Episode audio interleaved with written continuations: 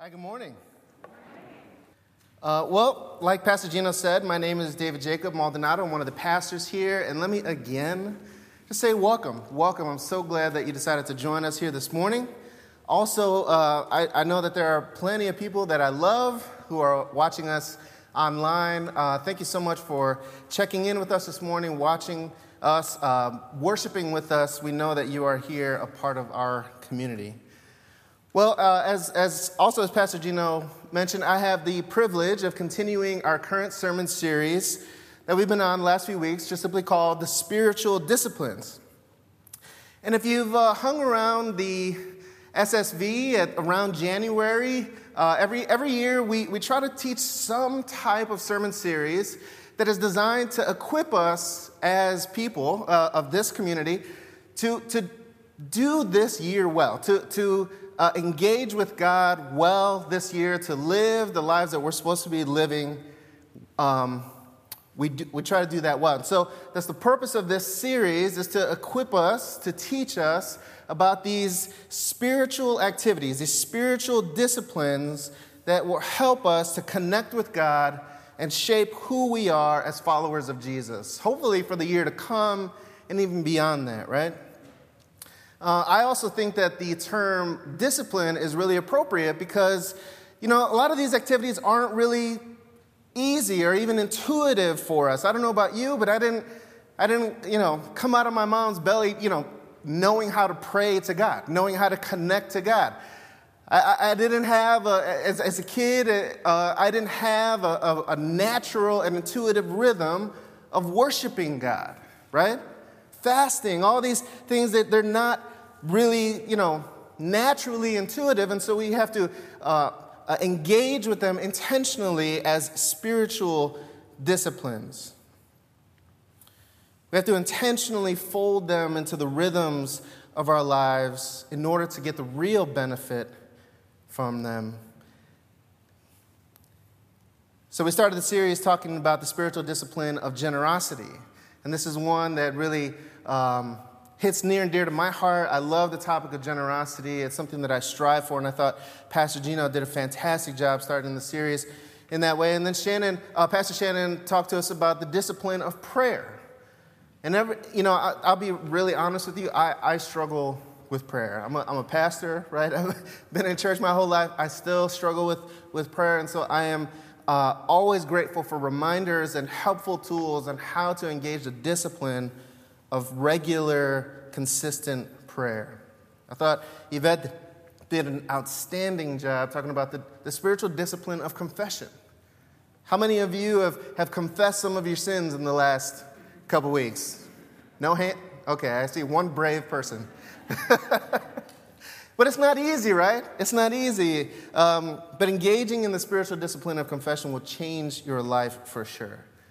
And then last week, Pastor Gino talked about the spiritual discipline of worship. Of worship. But this morning, I have the privilege of continuing our series. And this morning, I want to talk about the spiritual discipline of fellowship.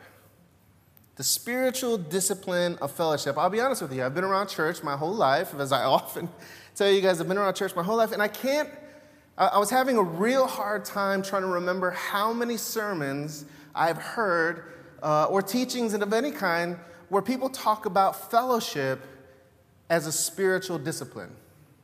Right? I mean, am I the only one? I mean, how, how, how many of you have, have thought about or learned about fellowship as a spiritual discipline?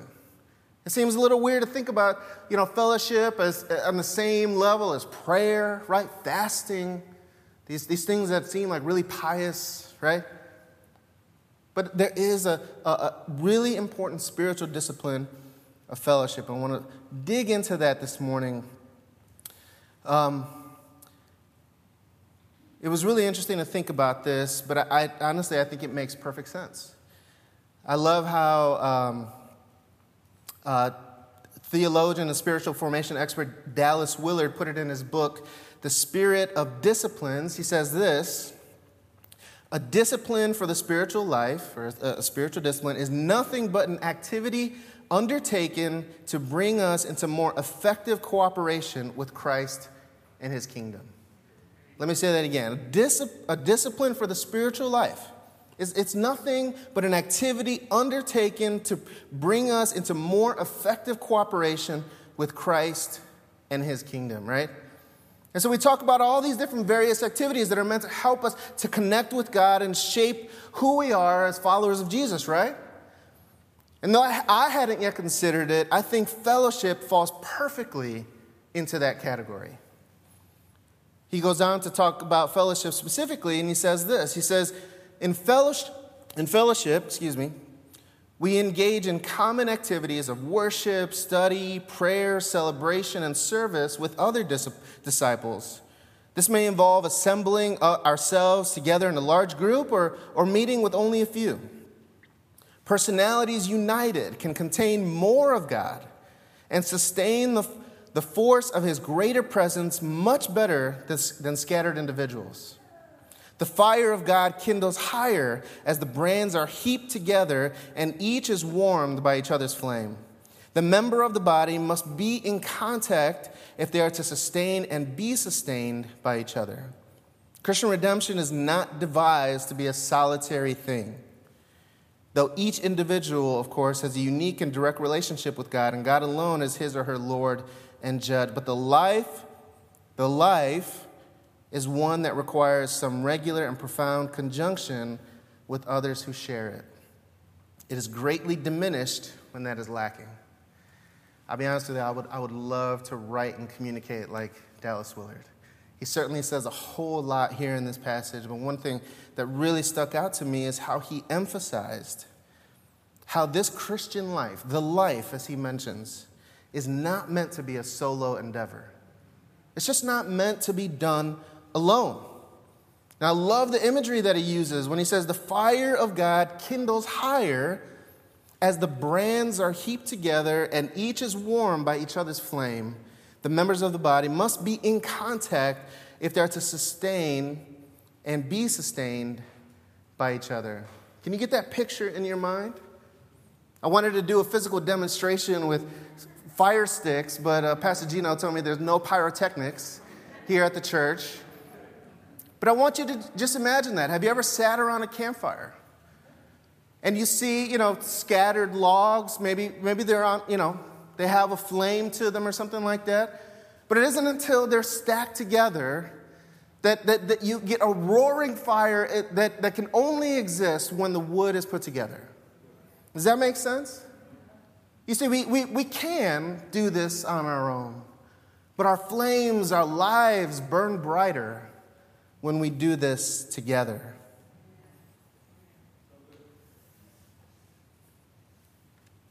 What if we committed ourselves to a disciplined life of connecting with one another in Christian fellowship?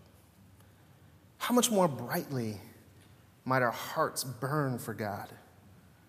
How much more could we accomplish when we are together? How much more could we do for the sake of God? And his kingdom. Now, I'll be honest with you, I thought I had a pretty good track record when it came to Christian fellowship, but as I dug into this, I realized I, I have some work to do in this. And maybe you were like me when I, when I started to go through this material and you're wondering, okay, okay, how does hanging out with other Christians, how is that a spiritual discipline like prayer and fasting? It just doesn't make sense. Well, to help, to help us wrap our minds around this and engage this well, I want to ask and answer three questions this morning. Three questions. What is fellowship, Christian fellowship? Why is Christian fellowship so important? And how can we go deeper in Christian fellowship? Ask and answer three questions. What is Christian fellowship? We got we got to square that away. Why is it so important? And how can we go deeper in Christian fellowship?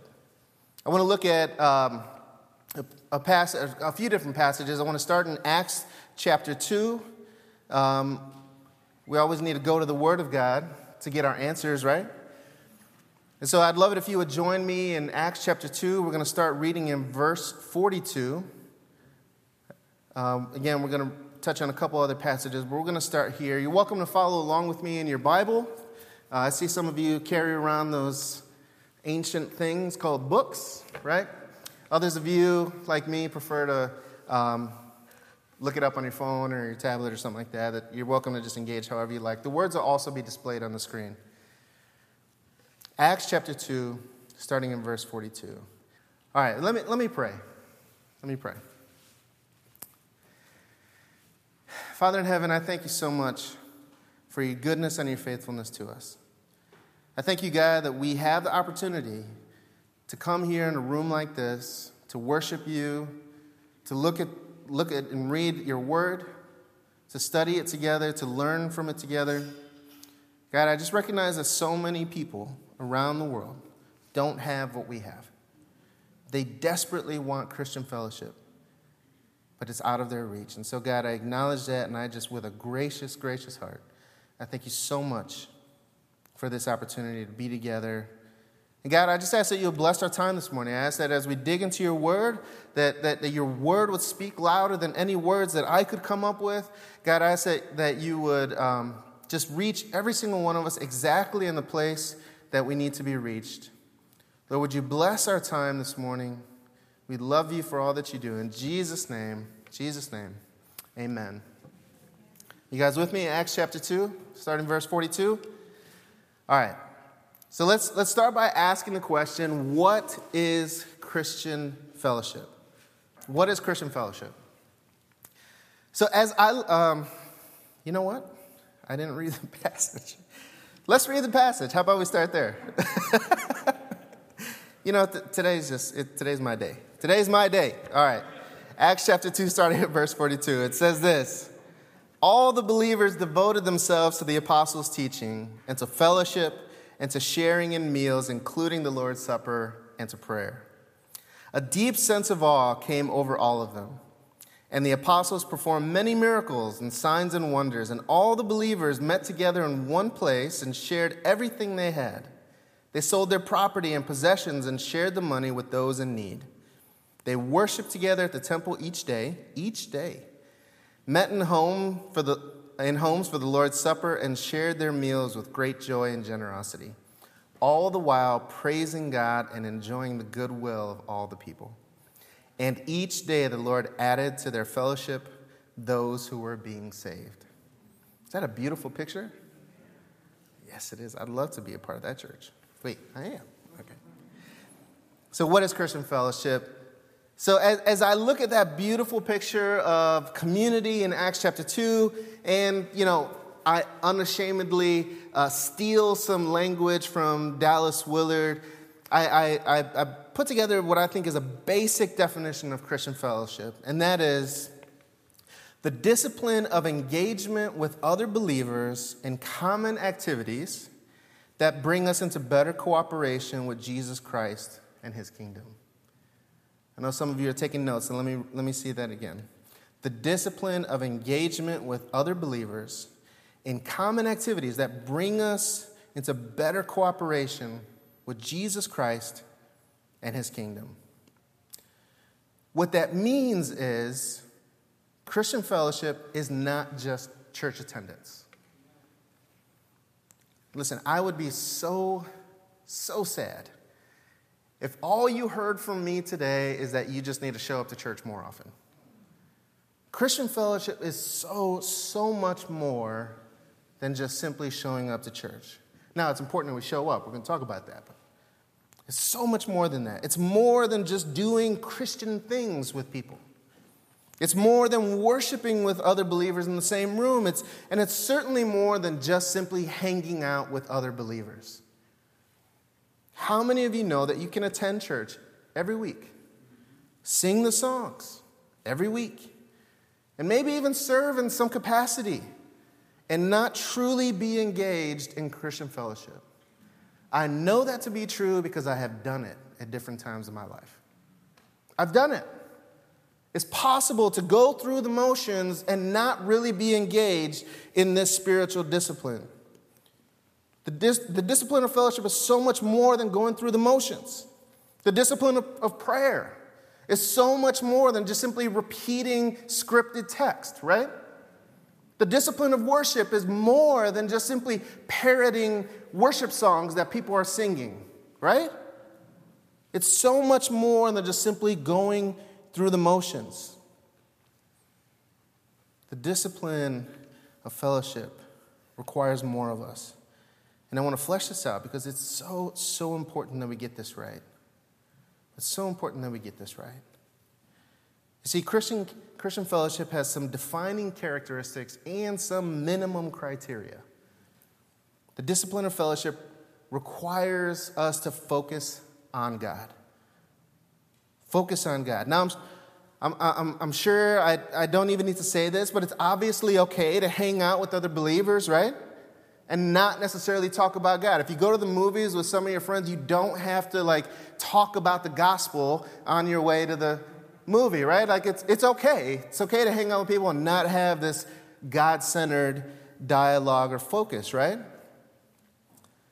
Uh, in fact, I think it's actually important to hang out with other believers, create some space where you're not necessarily, um, don't feel compelled to actually have those conversations. But it, it does require, uh, Christian fellowship requires us to focus on God. It also requires that we are among other believers. You might have some of the most intriguing conversations about God with your atheist friends or, from, or people from other religious backgrounds, right? But that's not Christian fellowship. Your times of fellowship are meant to be shared with other believers. See, why is that criteria necessary? Why doesn't, you know, the time together, why does Christian fellowship have to be about God? And why does it have to be with other believers? The answer is just like every other spiritual discipline, the discipline of fellowship has a purpose. It has a purpose, and that is to draw us closer to God and to help us live out the mission of God for our lives. If you're in a time of fellowship doesn't work toward that purpose, then it's not really Christian fellowship. And, and honestly, that's okay. I'm not, again, I'm not saying that we must always be engaged in Christian fellowship where we're always talking about God and we're always, does that make sense what I'm saying? But the discipline of Christian fellowship requires that we talk about God among, or, or have a focus on God among other believers. You see, it's really hard, if not impossible, to work toward the purpose, the purposes of God when you're not focusing on God when you get together with other people. It's also extremely hard to work toward the purposes of God when the, when the people you are getting together with aren't at all beholden or committed to the same purpose that you are. Does that make sense? All right. Imagine that we are all part of a book club, okay? We're all part of a book club, and the purpose of the book club, the stated purpose of the book club, is that we're all going to read the same book and draw out the, the, the literary beauty of that particular book, right? See, the whole point of the book club is to talk about the book. See, even though we're technically in the same book club, if we, if we get together and we never really talk about the book, we aren't really working toward the purpose of the club, right? The whole point is to talk about the book. Or maybe you commit to this book club, but you never really attend the meetings. And instead, you get together with people from other book clubs. It wouldn't make any sense to think that you can achieve the purpose of our book club when you're talking to someone else who's, who has no idea what your book is about and who's reading a completely different book. Is this making sense? The point of Christian fellowship is to be focused on God with other people who are focused on God. I hope we can uh, understand this because it's so easy to think that we're engaged in this spiritual discipline when we aren't really engaged. And so here's what I'm saying there's a spiritual discipline called fellowship, and it's characterized by an intentional effort. Of, to, make, to making time and engaging in activity with other believers where we intentionally put God at the center of our time together. And when we do that, we'll find ourselves drawing closer to God and having a better understanding of how we are meant to live our lives. Amen? All right. That was what is Christian fellowship. Now it's important that we ask and answer the question why is Christian fellowship so important? Why is Christian fellowship so important? So I, w- I was uh, studying for this message, and I learned that there are 59 distinct uh, admonishments in the New Testament that are meant to teach us how we are supposed to treat each other or not treat each other within the context of Christian community. One pastor called them the 59 one another's. Well respected preacher and teacher, Andy Stanley, was once quoted by saying, The primary activity of the church was one anothering one another. You see, the point, of the, the, the point is the Bible gives us dozens of activities that were supposed to be found in the context of Christian community and fellowship. And all of them, in some way or another, are intended to benefit the individual and the community. In some way or another, I think, you know, we, I think each one another would help us better understand why Christian fellowship is so important.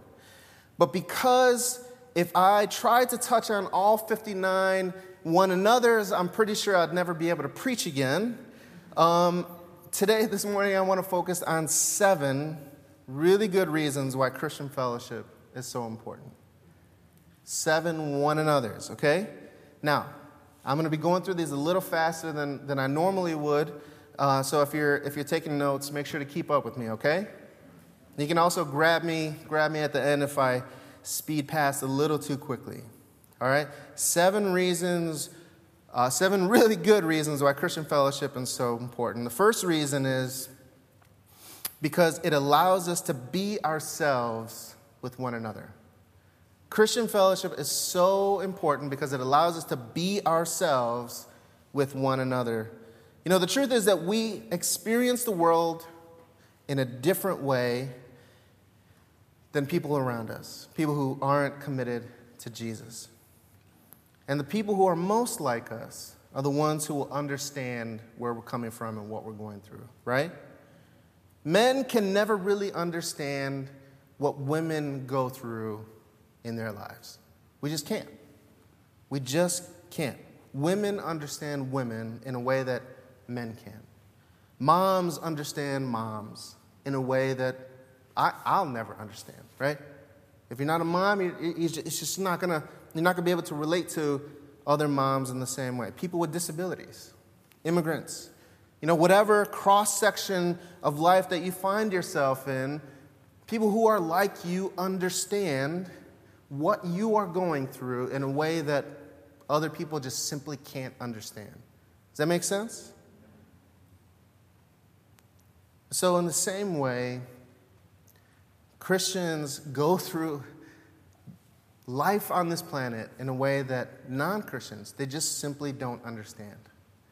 You know, a bunch of years ago, I was uh, going through training to be able to get um, access to a, a, nuclear facility. Part of my job um, intersects the nuclear industry, and so I was on site and I was going through the training.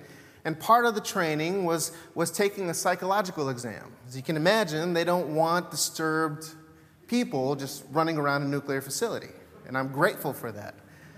Um, but I had, to, I had to take this really, really long psychological exam, and one of the questions was Do you believe that you can hear spirits?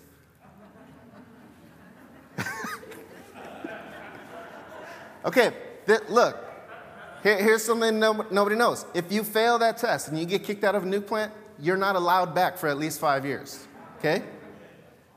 But you know what? I answered yes.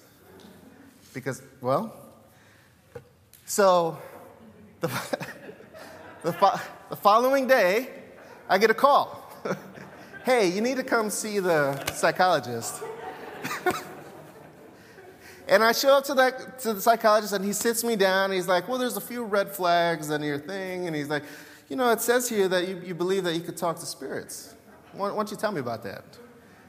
And I said, well, sir, I, you know, as a fundamental part of my faith as a believer in Jesus, I feel like I am connected to the Spirit of God, and I try to give like a real Christiany, churchy, pastory answer.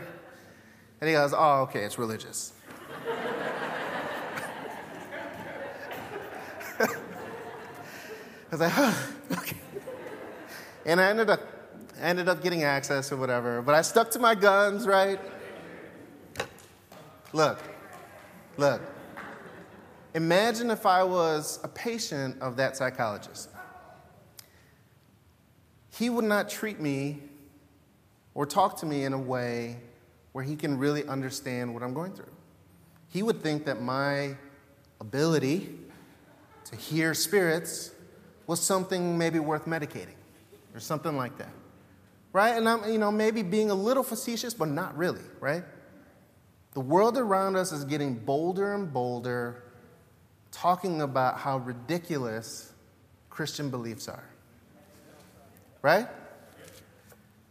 There are other believers in this world who are the only ones who, are who will be able to understand what you're going through in a way that the world just simply can't. That's not knocking them. Look, that's just, that's just how it is. That's just how it is. And so, within the context of Christian fellowship, we can be ourselves. I don't have to be ashamed when I say I believe that there are spiritual forces at work here in this world. I believe that, you know, there is a God in heaven who is all good and all powerful and will one day come again in the person of Jesus Christ. I believe that. So many people in this world would just call me crazy, right? We can be ourselves within the context of Christian fellowship. We draw, we're able to draw closer to God. We're able to better understand what He has called us to do in our lives when we can be ourselves, our authentic selves. It's a big one. It's the first reason. First reason why this is so important. The second reason Christian fellowship give, uh, is so important is that it gives us space to learn from one another. Within the context of Christian fellowship, we learn from one another. Verse 42 in Acts chapter 2 starts by saying, All the believers devoted themselves to the apostles' teachings. They were learning what they didn't yet know about God through the apostles' teachings. Now, fortunately, we have the benefit of some 2,000 years of church history. We have the canon of the biblical scripture, right? We don't necessarily have to sit at the feet of, of some apostle to, to understand what God wants for our lives. We have the benefit of scripture. But I think there's something, uh, and, and, and, and honestly, we, we can read the Bible on our own, right? We could try to discover, you know, the goodness of God and everything um, and draw closer to Him by simply reading the Bible. But I think there's something special about learning from one another in the context of Christian community. Listen, I am so, so grateful that this community has such wonderful and brilliant teachers. And I'm not just talking about here on stage, I'm talking about kids' ministry, youth ministry, right? Listen, I am humbled to be up here as I, as I follow behind Pastor Gino, Pastor Shen, and Yvette, Nikki, uh, Nikki, Jordan. Like, these are brilliant people. And I'm just like, thanks for letting me join the team, guys. These are brilliant teachers, right? But I've also, listen to me, I've also learned so, so much from people who aren't holding the mic, so to speak. I've learned so much from people who aren't holding the mic. I've learned so much from the rich conversations that we get to have in our small groups. I've learned from how you all, uh, from you all, to be uh, more a, God, a more godly friend, a more godly husband, a more godly neighbor, a more godly leader. I learned from you all how to pray and to minister in a more effective way, how to be more compassionate, how to handle crises in a more godly way because of the people in this church. I've learned from you. And the list goes on and on and on of all the things that I've learned from you. I've heard your Christ centered stories, and I, have, and I have observed your Christ centered lives. And you teach me how to draw closer to God and join with Him in His mission. In Christian fellowship, we learn from one another. Third reason Christian fellowship is so important is that it gives us the opportunity to be inspired by one another. Inspired by one another. In verse 43, it says, A deep sense of awe came over them all. And the apostles performed many miracles, signs, miraculous signs, and wonders.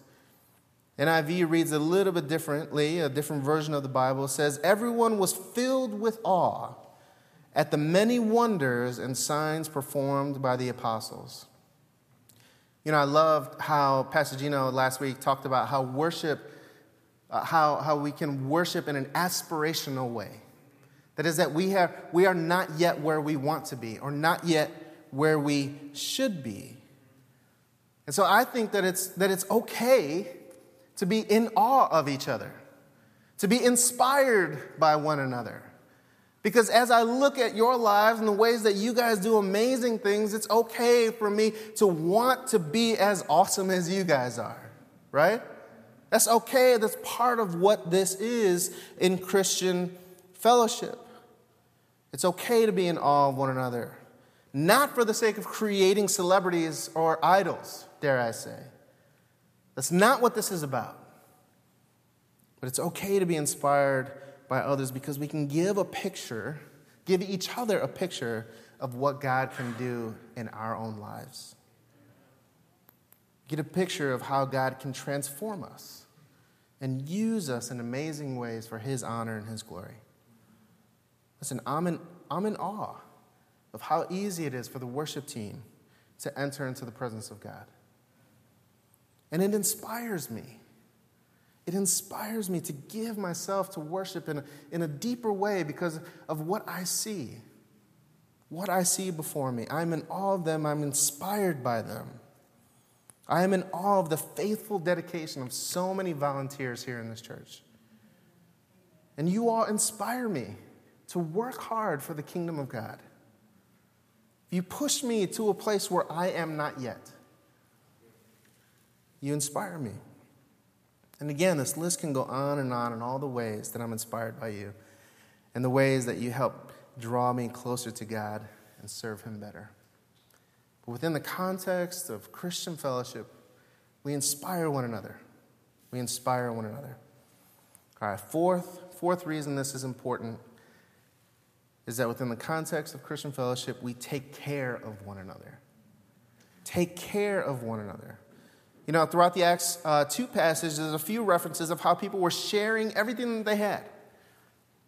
They were sharing meals together, they were selling things, they were, they were responding to the physical needs of people. People in their community, sharing with one another. They weren't just, they weren't just giving things away for the sake of anybody and anybody who needed, who needed something. And that's not listen, our charity should extend beyond these walls, for sure, 100%, right? But there is something special about taking care of the needs of the people within Christian fellowship. It's important. You know, what we know from Christian history, or church history, is that part of the reason why this was happening in this passage is because people were getting kicked out of their homes they're losing their jobs, they're being shunned from their families because of their commitment to Jesus. And so, people who are giving their lives to Jesus suddenly had no home. And where would they go? They went to Christian community, and people responded generously and took care of them. They went to the people who knew what they were going through, and the people took care of them. But you know, it wasn't just their physical needs that they were, they were caring for. In, another, in uh, the Apostle Paul's letter to the church of Galatia, and in, in what we read as the book of Galatians, he writes this in chapter 6, starting in verse 1. He says, Dear brothers and sisters, if any believer is overcome by some sin, you who are godly should gently and humbly help that person back onto the right path.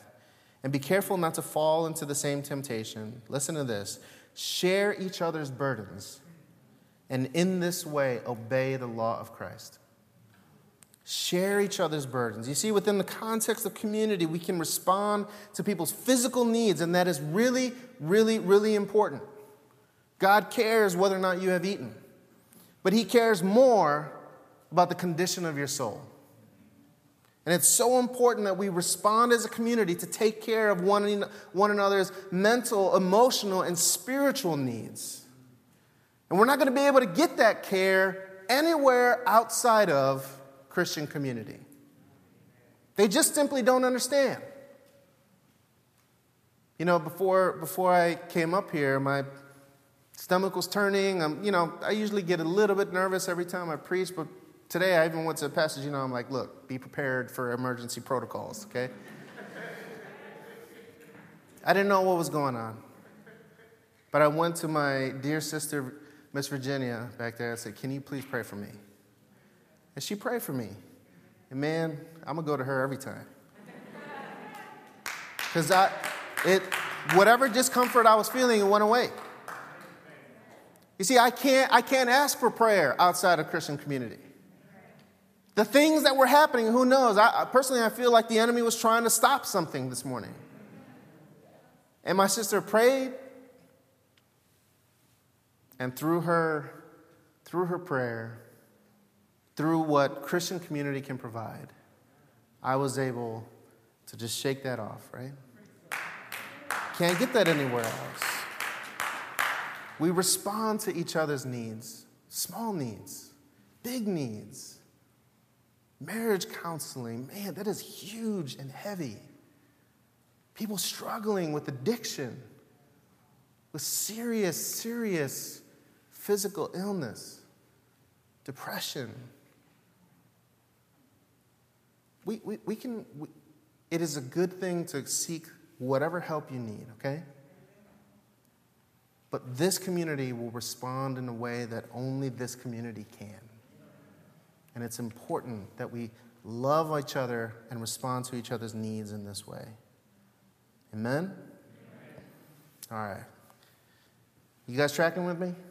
Okay, cool. All right. Fifth, fifth reason. I think I'm doing good on time. Fifth reason why this is so important is Christian um, Christian fellowships gives us space to figure out how to work well with one another. Christian fellowship gives us space to figure out how to work well with one another. You know, one of the things living in living a solitary Christian life doesn't teach you is that it's okay to not have every aspect of Christianity figured out. It's okay to not have to do everything that the Bible tells us to do. Because the Bible is so, I mean, the Bible is so clear that each of us are unique, right? We're made, we're wired differently. We're each given di- different gifts. Some passages call them the gifts of the Spirit. We're members of one body, this, this, this image of, uh, of, of, of, a human, imagine human body, right? Like each of us have a, uh, we're a different part of the body. But each of us has a different part to play within the body, right? That's why it's so important that we can't think that we can do this all on our own. We can't do this all on our own. We need each other because we're wired differently, we're made differently, we're gifted differently, right? We need each other, and we need to work with each other in order to accomplish the things of God. Think about um, a football team. Okay, I, I apologize if you don't like football or you don't have no concept. Well, think about like, um, like a team at work, or think about any other sports team. Just think about a team. Okay, work with me here, please. On a football team, you have 11 people, all of them playing different positions. And if you have no idea what's going on, you watch them as soon as they hit you know, as soon as they snap the ball, you think it's just chaos, right? People running all over the place, people hitting each other, people slamming into each other. They're all trying to do all these different things in order to move that ball down the field. The thing is, like, it, it, none of those people can play multiple positions at the same time, right? Everyone has to play their position to the best of their ability for the sake of the team, right? You're on a, you're on a team at work. You got that one person trying to, trying to do multiple people's jobs. It just doesn't work, right? It doesn't uh, work well when you have one or a few people trying to do more than they should. It hurts the team. It hurts the team. It works against what they're trying to accomplish. When people don't work well together, they're just trying to do things on their own, they're just trying to push ahead in whatever way they want, disregarding the purpose and the unity of the team.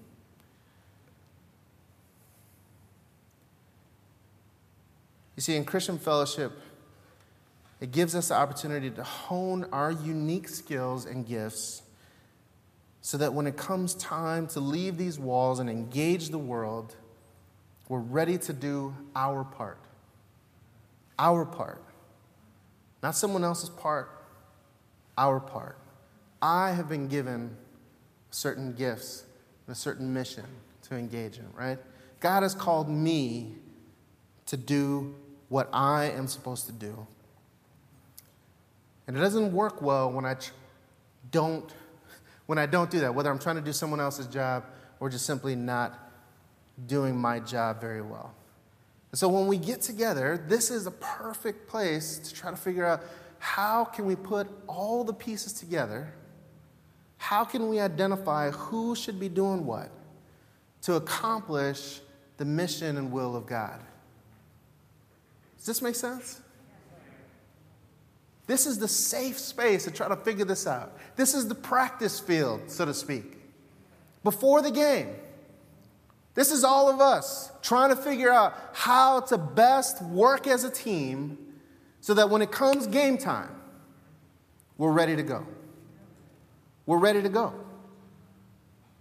Soon as we leave these walls, soon as we, we're outside of this little bubble, we're ready to engage the mission of God and break through the, the, the, the, barriers of darkness so that we can, we can advance the kingdom of God in the way that you and I are called to individually.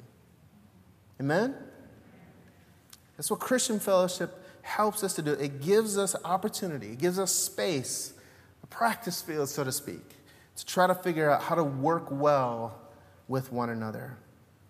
Doesn't work well when we try to do things on our own.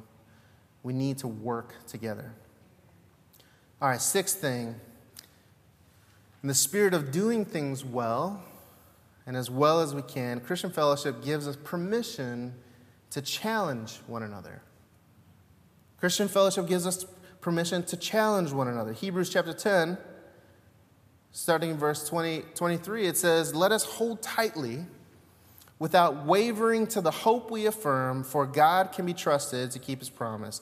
Let us think of ways to motivate one another to acts of love and good works.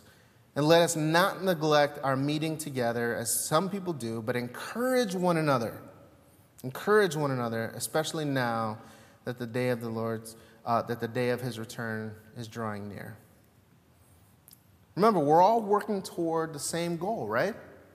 We're all working toward the same goal to love God the very best that we can and to love people the very best that we can, right? There's no one else, no one else outside of Christian community who's going to challenge you and who's going to motivate you to love God and love other people the way that other brothers and sisters in Christ are going to do. There's just nobody else who's going to who's going to challenge you and push you toward your mission in life to love God and to love people. Listen, all of us need to be challenged. I realize that some of us are more of a go getter than others, right? But all of us need to be challenged. All of us need to, reminders.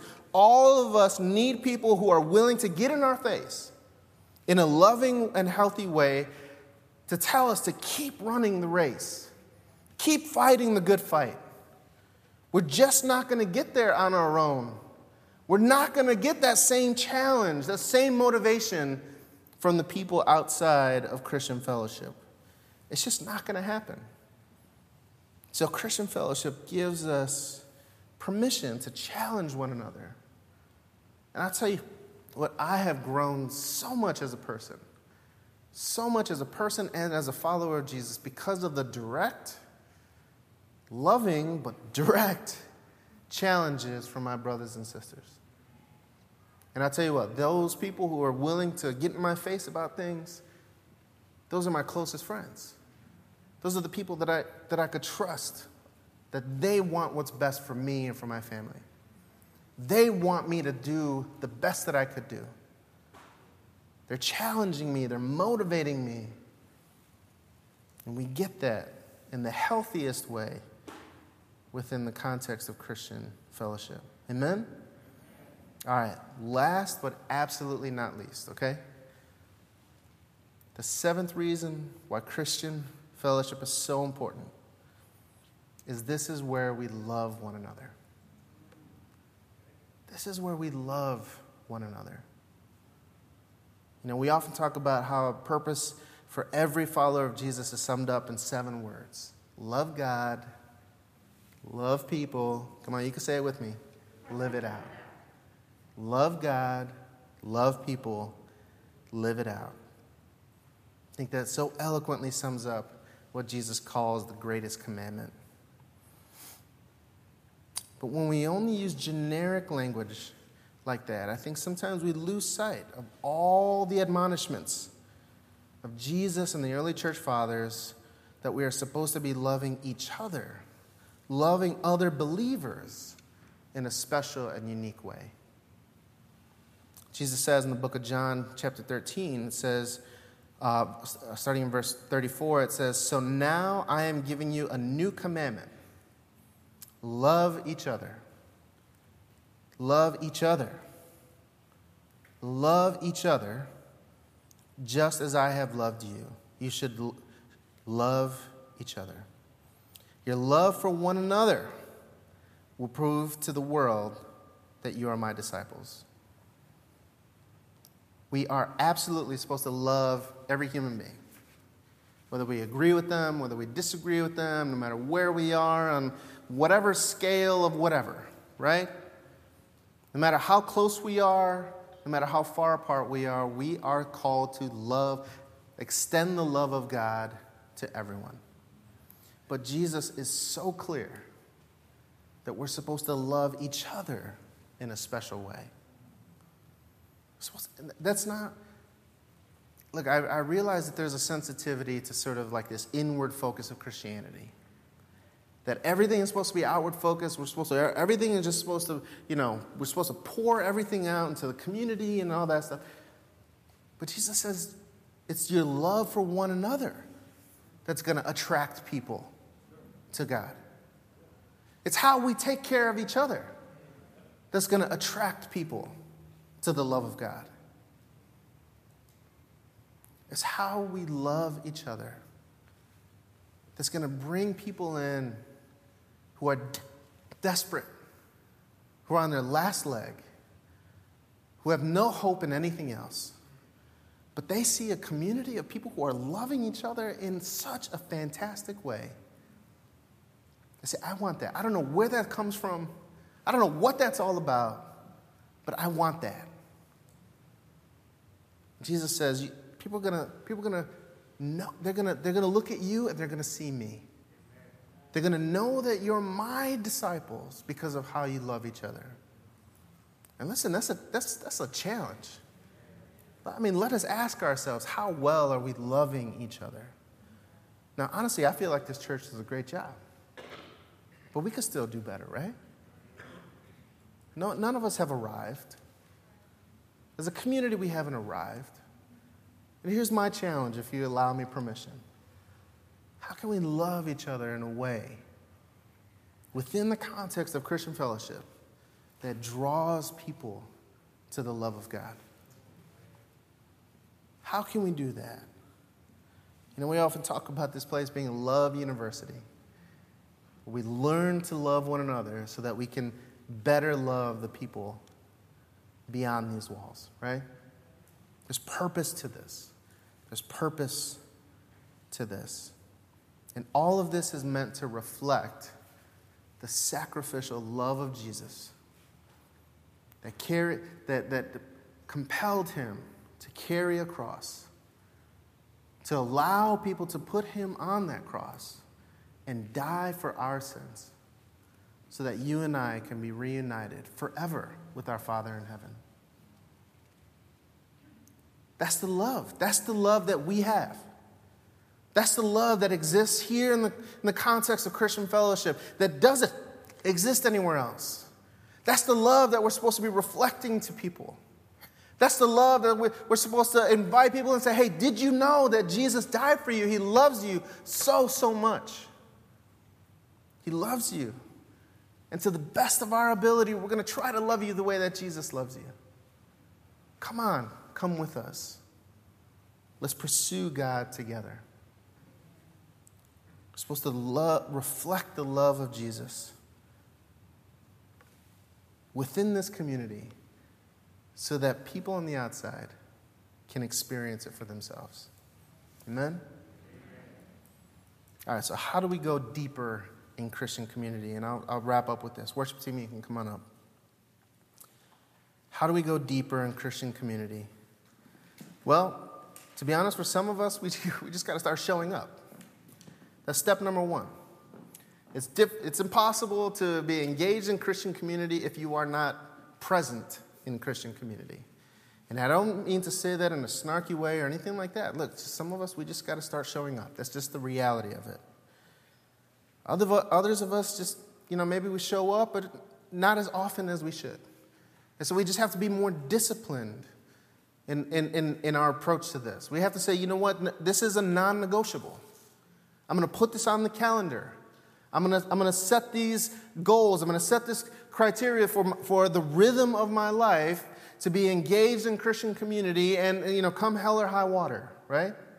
We need to be more disciplined about engaging in Christian community.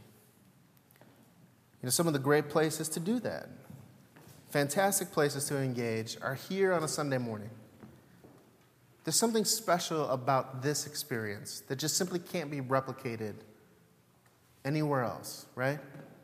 There is there's something special about corporate worship, corporate prayer, as we, as we pray for one another after service, as we, as we do all the things that we do here on a Sunday morning. This is a fantastic place to engage in, in, in, in Christ centered, God honoring Christian fellowship. I think Another amazing place to do that is small groups. Now, I know that this church has a pretty high percentage of people engaged in small groups, but if you're not a part of a small group or you're not, you're just sort of going through the motions, maybe you go every once in a while, maybe you have it on Zoom, but it's on mute and you're cooking the whole time. Like, like, like maybe, maybe you, you engage differently. Maybe you, you give yourself to the conversation differently. Maybe you engage differently. But join a small group. I'm telling you, it will change your life. Stick to it. Don't just go once, okay? Go and keep going. Be disciplined about this.